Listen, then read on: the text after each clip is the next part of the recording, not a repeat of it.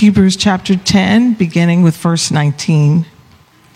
Therefore, brothers, since we have confidence to enter the holy places by the blood of Jesus, by the new and living way that he has opened for us through the curtain, that is, through his flesh.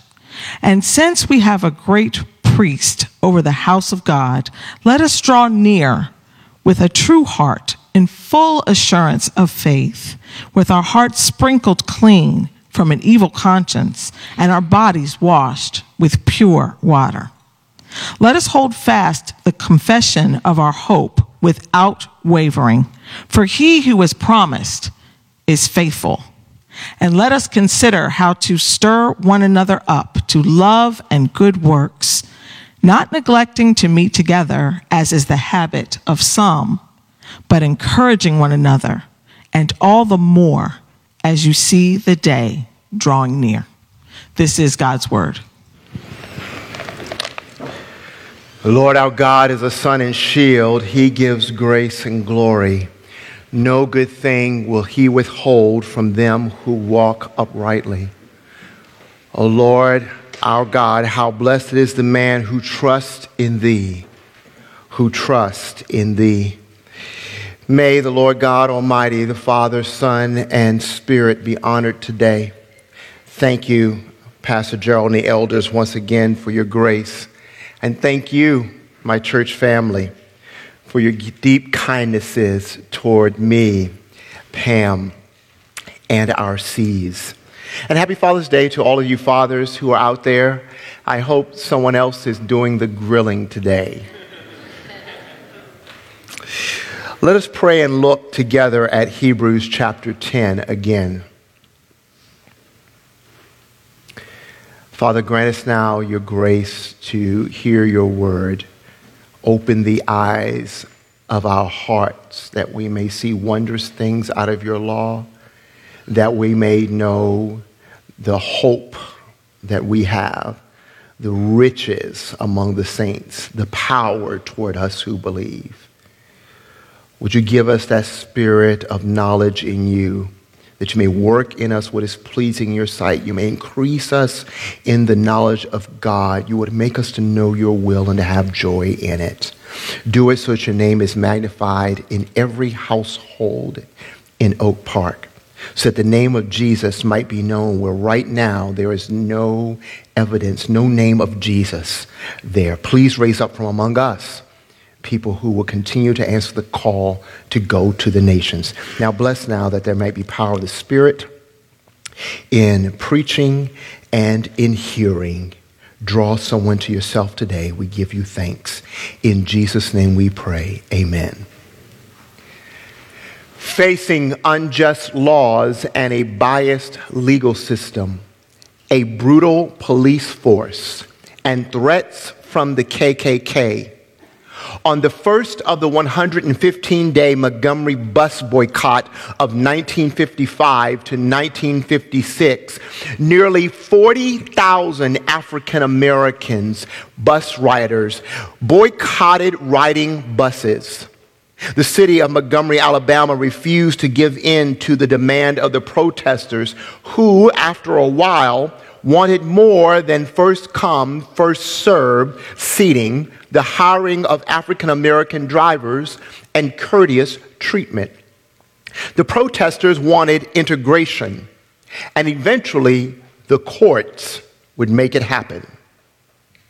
In order to maintain the protests until the demands of righteousness were met, Montgomery's now 75% missing ridership made use of carpools. The city's African American taxi drivers charged only 10 cents per ride, the same price as bus fare for African American riders, and the remaining absentees chose to walk rather than ride. People who had no business walking due to dependency on a cane or other like issues made it through the boycott. Those who needed assistance with the funds for taxi fares made it. Those working at odd hours made it. Those coming from long distances made it. Although it was not easy for many of the former riders, and some had great challenges to make it to the end of the boycott, eventually they did see the integration of the bus system as they all worked together to make sure that in their choice to strive for what was right, that everyone had a means to get to their destinations, and no one was left behind in the process.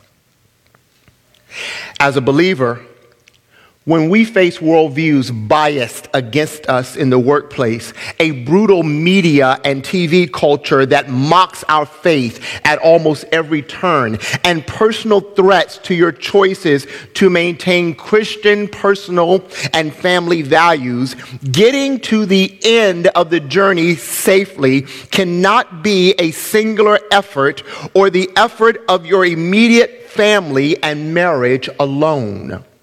While some of you have the strength to endure almost any challenge or trial as a believer, others do not, for they have not yet had the maturing experiences, or they simply do not have the survival constitution the Lord has so graciously given to you.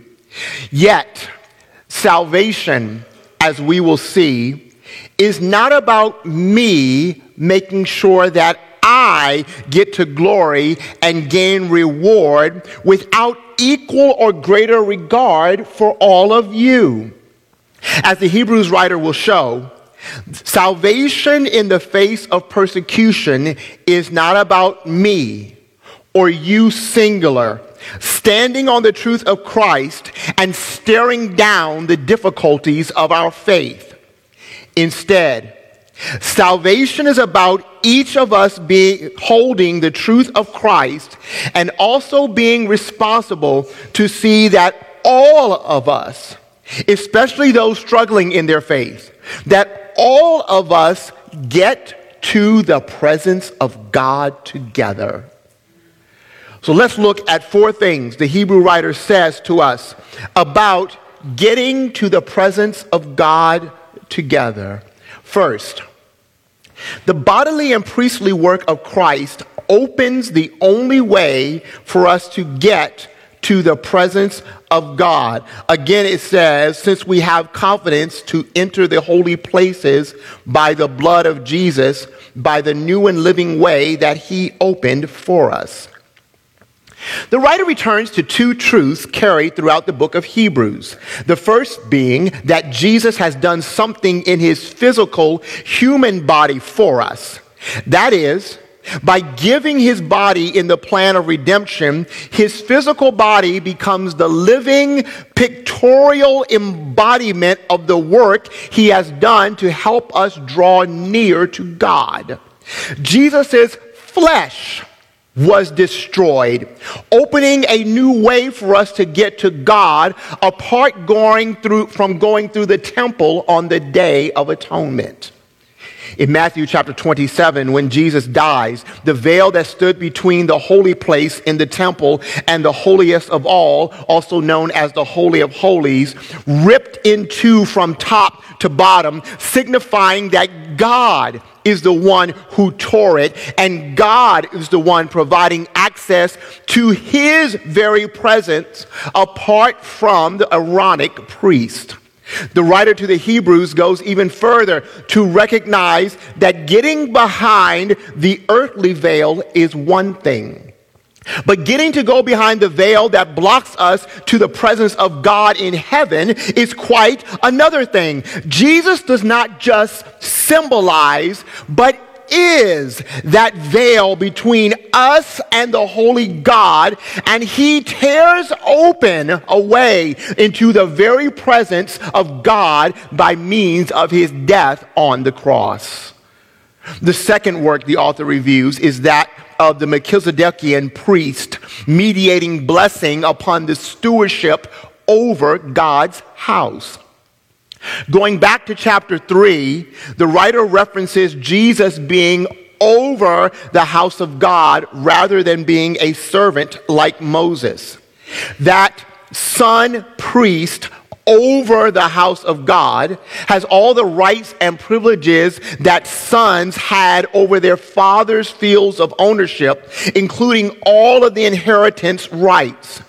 Jesus is the heir to all of the creation and riches of God the Father, and we are one with He who will share in all of these things.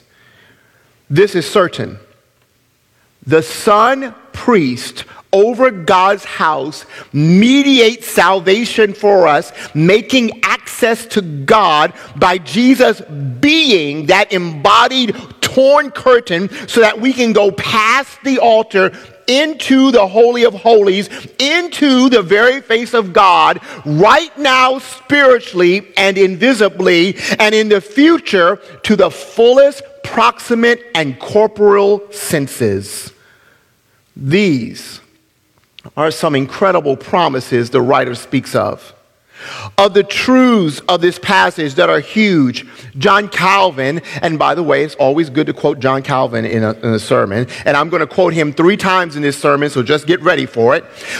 On this passage, John Calvin, the reformer, writes, quote, as the veil covered the recesses of the sanctuary and yet afforded entrance there, so the divinity, though hid in the flesh of Christ, yet leads us even into heaven. Nor can anyone find God except he to whom the man Christ becomes the door and the way.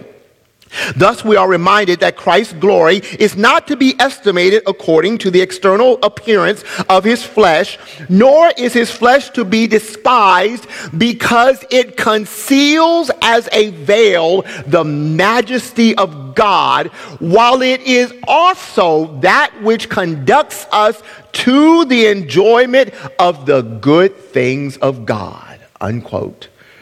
The bodily and priestly work of Christ opens the way for us to get to the presence of God together. Second, the ceremonial purity work of Christ ritually cleanses us so that we can get to the presence of God together. In verse 19, the issue is having confidence to enter the holy places into the very presence of God. In verse 22, we carry over the same issue. It says, Let us draw near with a true heart in full assurance of faith. Draw near. Draw near to what? Draw near to enter the holy places to which one could not draw any closer under the old covenant law because only the Aaronic priest could go into the presence of God on the Day of Atonement annually. The writer says, for us to draw near, to enter the holy places with a true heart and full assurance, not apostatizing from Jesus but finding him able to complete what he started in us. So, how are we qualified to draw near if we're not from the Aaronic priesthood? Ceremonially, we have been cleansed by Christ. We do not have to worry about spot, blemish, or even wrinkle, as those of the old covenant did with their sacrifices. We do not concern ourselves with meeting external standards of ritual purity, whether those be the cleanliness needed by lepers, those with bodily discharges, or those touching dead things, according to the Old Testament law, or whether it be for those seeking to meet additional standards added by Jewish rabbis to ensure the practice of the legal code in every affair of life. Our hearts become true because they have been sprinkled. The sprinkling is a comparative reference to the sprinkling of the furniture of the tabernacle on the approach to the Holy of Holies, and the sprinkling of the high priest with blood so that he could enter into the presence of God. Yet it is not furniture or the priestly garments that are sprinkled so as to be cleansed. It is our hearts, says the writer. And what we are cleansed from is an evil conscience. This is strong language. What stands in the way of our approach to God's very presence, both here in prayer and in worship, and later in heaven, is a depraved conscience. Uncleansed, it would keep us from ever meeting with God. But no one has ever sprinkled blood literally on my heart or your heart to cleanse it from evil so that my conscience can tell me the right things to do before God. Instead, the blood of Jesus or the death of Jesus Christ for us has cleansed away the reign of the evil conscience. It has cleansed away our evil disposition, our motives, intentions, and goals and volition. The cleansing is ceremonial and it is mysterious. The cleansing of our bodies comes as a result of that same justifying work of Christ. Now, so that there is no confusion on the water reference in this verse, I again appeal to the reformer who was working on 10 cylinders when he was looking at this passage. He again writes, What follows our bodies washed with pure water is generally understood of baptism. But it seems to me more probable that the writer alludes to the ancient ceremonies of the law. And so by water, he designates the Spirit of God according to what is said by Ezekiel. I will sprinkle clean water upon you, Ezekiel 36, 25. The reformer goes on to say, the meaning is that we are made partakers of Christ if we come to him sanctified in body and soul. And yet, that this sanctification is not what consists in a visible parade of ceremonies but that it is from faith, pure conscience, and is that cleanliness of soul and body which flows from and is affected by the Spirit of God. So the writer exhorts the faithful to cleanse themselves from all filthiness of flesh and spirit, since they have been adopted by God as his children. Unquote. I, like you, get a big smile at the Febreze nose blind commercials, whether that is of a car that smells like one big dog, or a kitchen that smells like a fish market, or the house that smells like one great big cat condo and litter box. We do get used to smells that are actually repugnant to others, smells they immediately notice with a fresh set of nostrils those commercials help me understand how it was that as a teen boy, I was so oblivious to my own locker room nose blindness. But that as a parent, I was painfully aware of my own teen son's athletic aromas. Whereas my mother was very subtle in saying something like, Don't you sleep more comfortably if you shower at night? Pam and I just said, as soon as you get home, you need to shower before you do anything else. They were just too overcome with pubescent day in DO failure to even think about sitting down to, with us to a meal to enjoy our meal together. Christ has taken care of heart blindness for us and done so in a way that no external cleansing can do, so that we can sit down in the holy God's presence and enjoy Him without Him saying, You go get your evil heart away from me. Christ has cleansed us ceremonially so that we can enter the presence of God and so that we can all enter it together.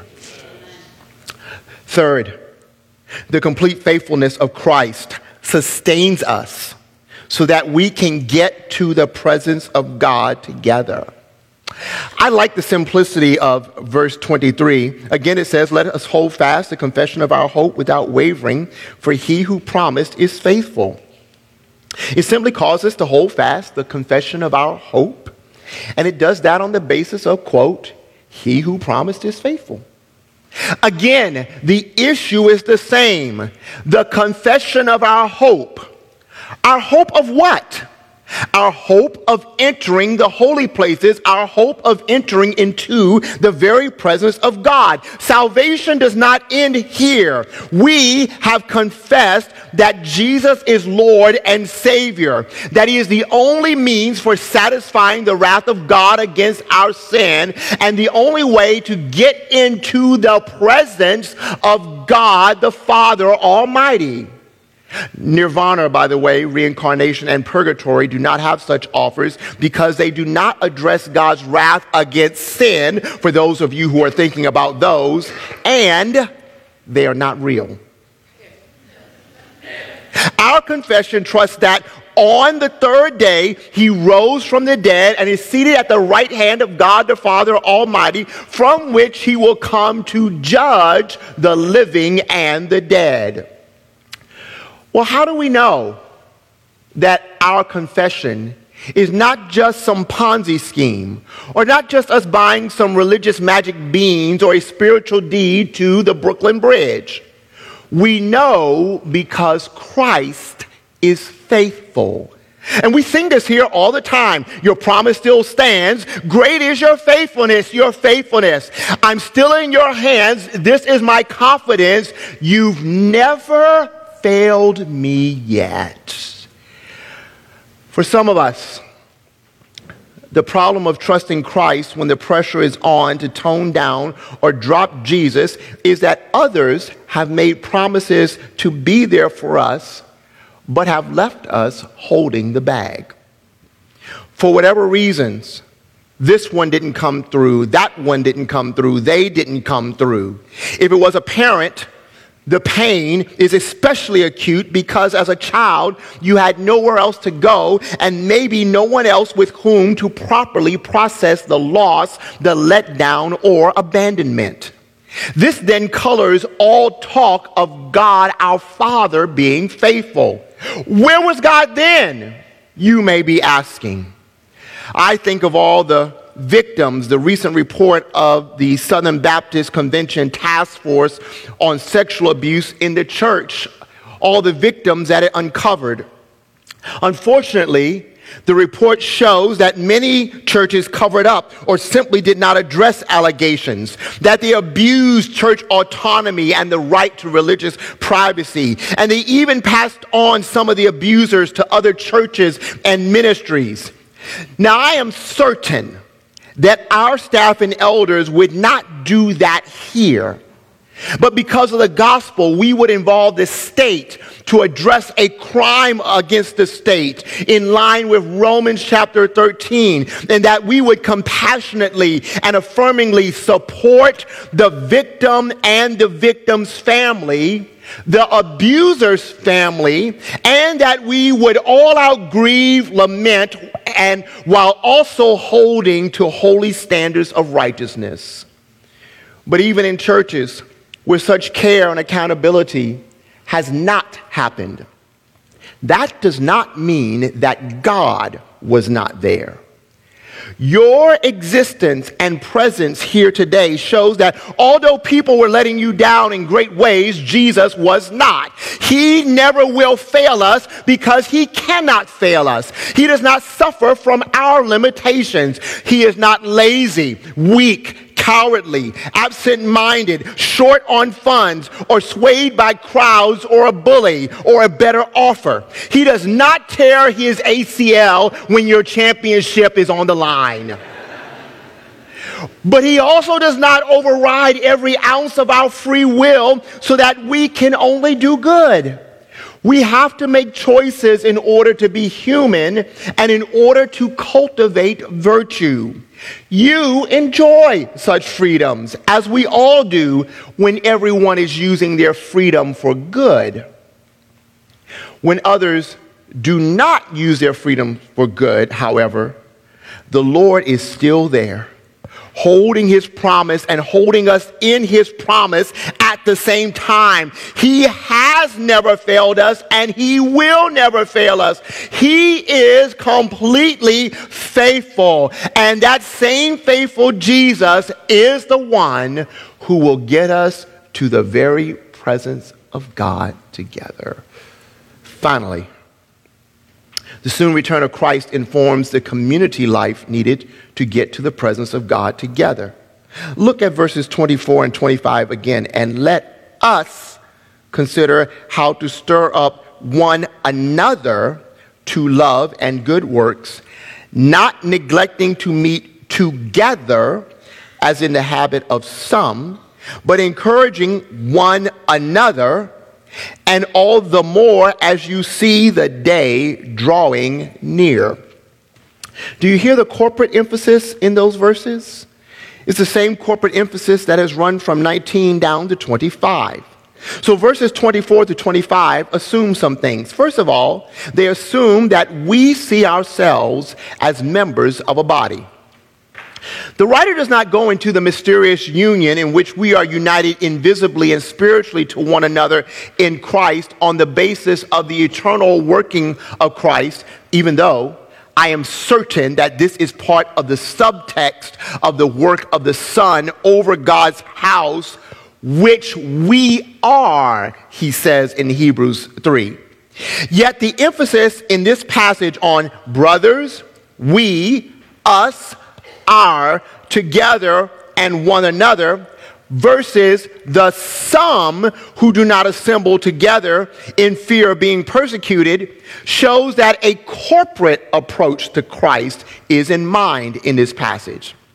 Yes, yes, you will get your individual face to face time with Jesus. I know you have 1,000 questions to ask him about this life, and you do not even want to think about waiting in line in eternity while he answers someone else's questions, questions that you down here would think are stupid and less significant than your questions. However, even that is a misnomer, for all of our questions and all of our present earthly disappointments will be addressed in the first nanosecond that we see the joyous glory of Jesus' loving face. As soon as we see him, all questions will be answered.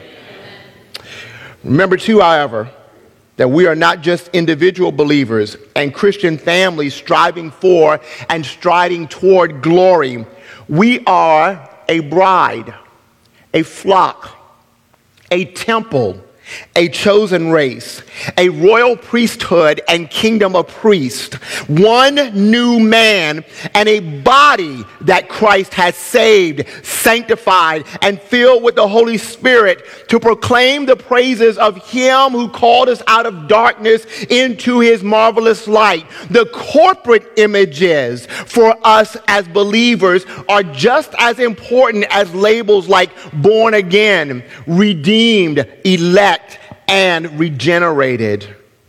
This passage also assumes that many of us practice loving people with the love of Christ and, to, and do good toward others in the model of Christ. And that we therefore would know how to encourage all fellow believers to do the same, that we would know how to stir one another to love and good works. These verses are not waiting on people with the gift of encouragement to act alone. These verses are looking for each one of us to be a cheering squad for everyone else. They're looking for each one of us to wave the towel and root for everyone else. Like those standing on the sidelines as people run the Chicago Marathon and they're approaching mile 20 when it is burning in the legs and back and arms and chest and lungs, those people are on the sidelines with their towels to spur you on to the finish. That is the task that we each have when living for Jesus becomes too hard for someone else in this body. That is a task that we have, and it is not at that time that we should stand by and watch in shock or silence. It is time for us to get in there with both feet and say, We can do this. I know we can do this. Because every time someone here has a baby, or goes into surgery, or there's a death in the family, we are quick to hop into action. We have meal calendars for the new mom that will last her until the next child is born. but meal calendars and spontaneous acts of love and visitations and notes or words of encouragement are not just for births and hospital stays and deaths. They also are for the time of departure of a spouse or for the one living with a difficult spouse Therefore, the family who has lost an income, for the child who has dropped out of school, therefore, the parents whose child is rejecting the faith, for the person giving long term care to an infirmed loved one, therefore, the high school or college student trying to do everything possible to hold on to faith on a hostile campus, therefore, the parachurch worker struggling to raise or keep support. It is for the professional being scoffed at for daring daring to proclaim the relevancy of theism for their work. It is for the one in ministry who has given all to the Lord and sees few converts or minimal external success. They or we all need to see those cross shaped towels waving with cheers like crazy. Each one of us has a personal project to cheer on everyone else. The confession of Christ is not enough when you are being persecuted. We are creatures who suffer discouragement, disappointment, doubt, and fear. Having head knowledge of the truths about Christ and his work are great. And having heart knowledge that makes us rejoice in good times also is very good. But there are times when the load of life is so much that some real stand by me help and some you can make it words of exhortation are absolutely needed to make make it so that someone does not give up on Christ and the church. So we each should have a vocabulary of encouragement. We should have scores of ways to say, I believe in you. You are significant. I am blessed by you. Your presence here is meaningful to me in this body. We need you. You are valuable to us. This congregation is better because you are here. Your gifts are a blessing to us. We will miss you if you leave. You are loved by God and us. You are terrific, beautiful, outstanding, awesome, incredible, treasured, and precious. And you are a gift from God for all of us. As Calvin again says, quote, extremely needed, therefore, by us all is the admonition to be stimulated to love and not to envy, and not to separate from those whom God has joined to us, but to embrace with brotherly kindness all those who are united to us in faith. And surely it behooves us the more earnestly to cultivate unity unity as the more eagerly watchful Satan is, either to tear us by any means from the church or stealthily seduce us from it. And such would be the happy effect were no one to please himself too much, and were all of us to preserve this one object mutually to provoke one another to love and to allow no emulation among ourselves, but that of doing good works. Our love for every other person in the congregation must be as sacrificial as the work of Christ. It is going to cost us some pain to absorb the imperfections of all others, and it is going to have to be active in prioritizing actions toward others and liking them for we are to love our neighbors as ourselves. Not one of us loves ourselves without liking ourselves or being good to ourselves. Love overlooks and covers the faults of others. So, in order to love everyone else in here, it means some of you are just going to have to learn to be kinder, more patient, less critical, and less demanding of justice. The New Testament knows nothing of believers not liking but loving. It only knows of loving while overlooking the things one might not like. Every one of the people who we are called to stir to love and good works has the confidence to enter the holy place by the blood of Jesus. Verse 19. Jesus has purchased them just like he has purchased us. Everyone in the pew around you has Jesus as a high priest over them, mediating their salvation for them. What is there then not to love? What is there then not to like? See, I, I wish all of you could just be like me and put on some rose colored glasses.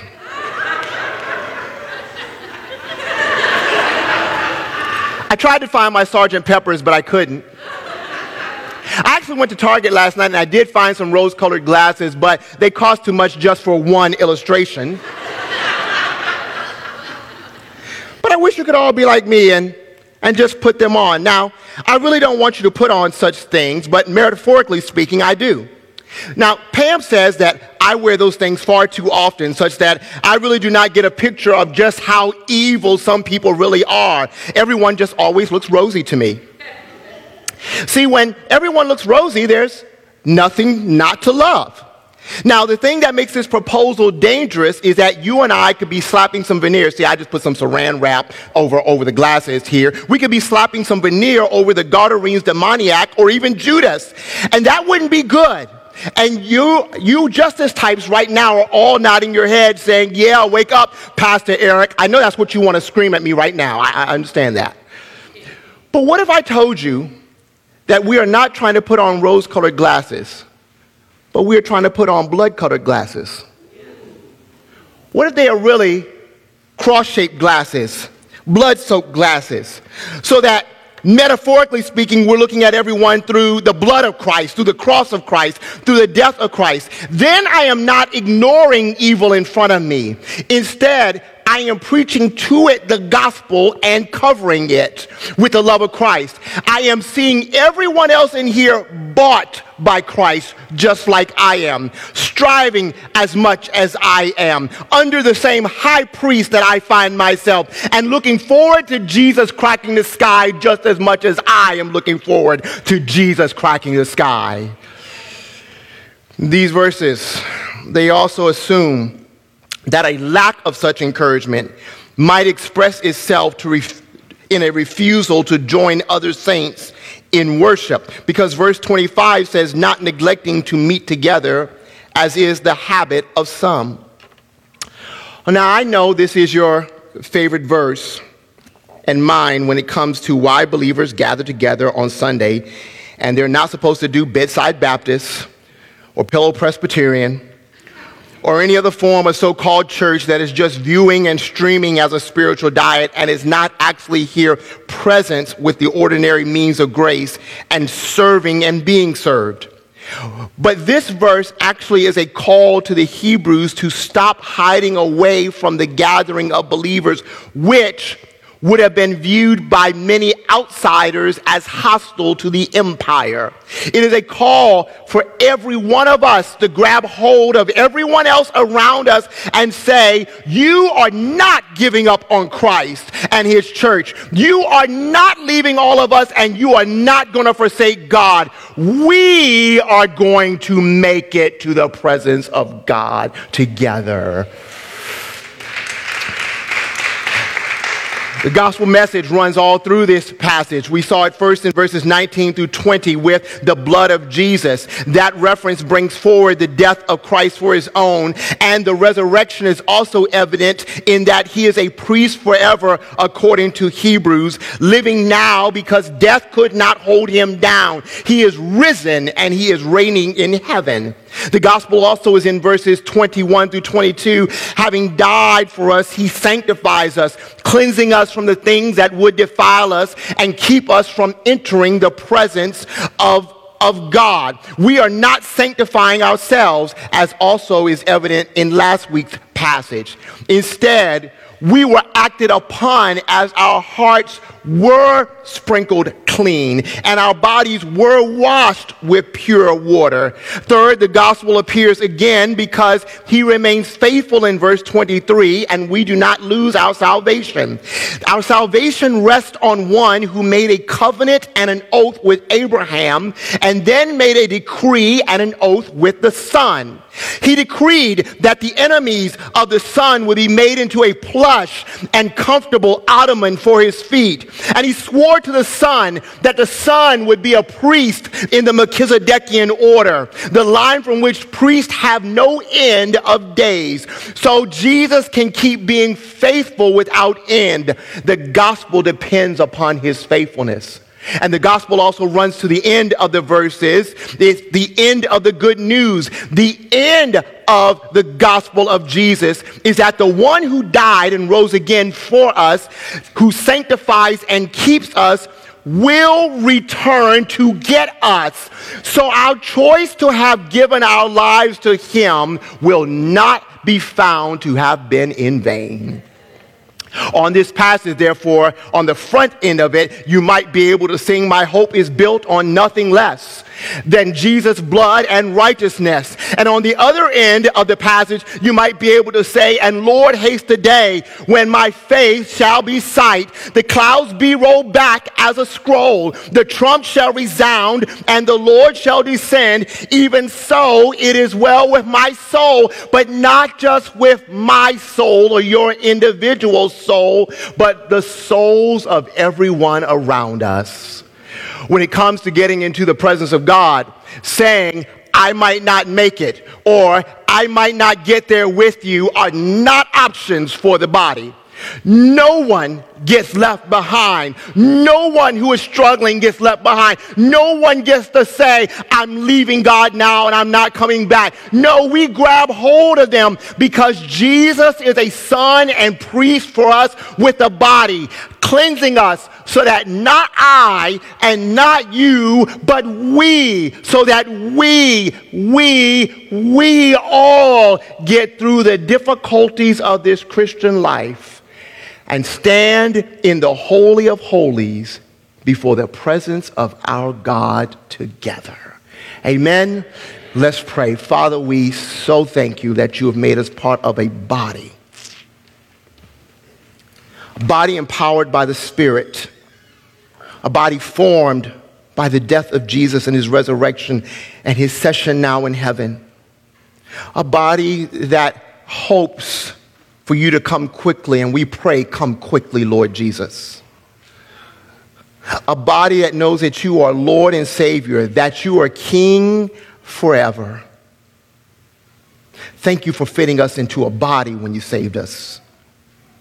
Help us be individual cheering sections for all the other members of this body so that in good times and bad, when people are struggling or when it's peacetime, God, we together are striving for the Holy of Holies. We love you, Lord Jesus, and we thank you that through your body, you have made a way for us to get to God. Bless us now with your grace and mercy and spirit. We thank you in Jesus' name. Amen.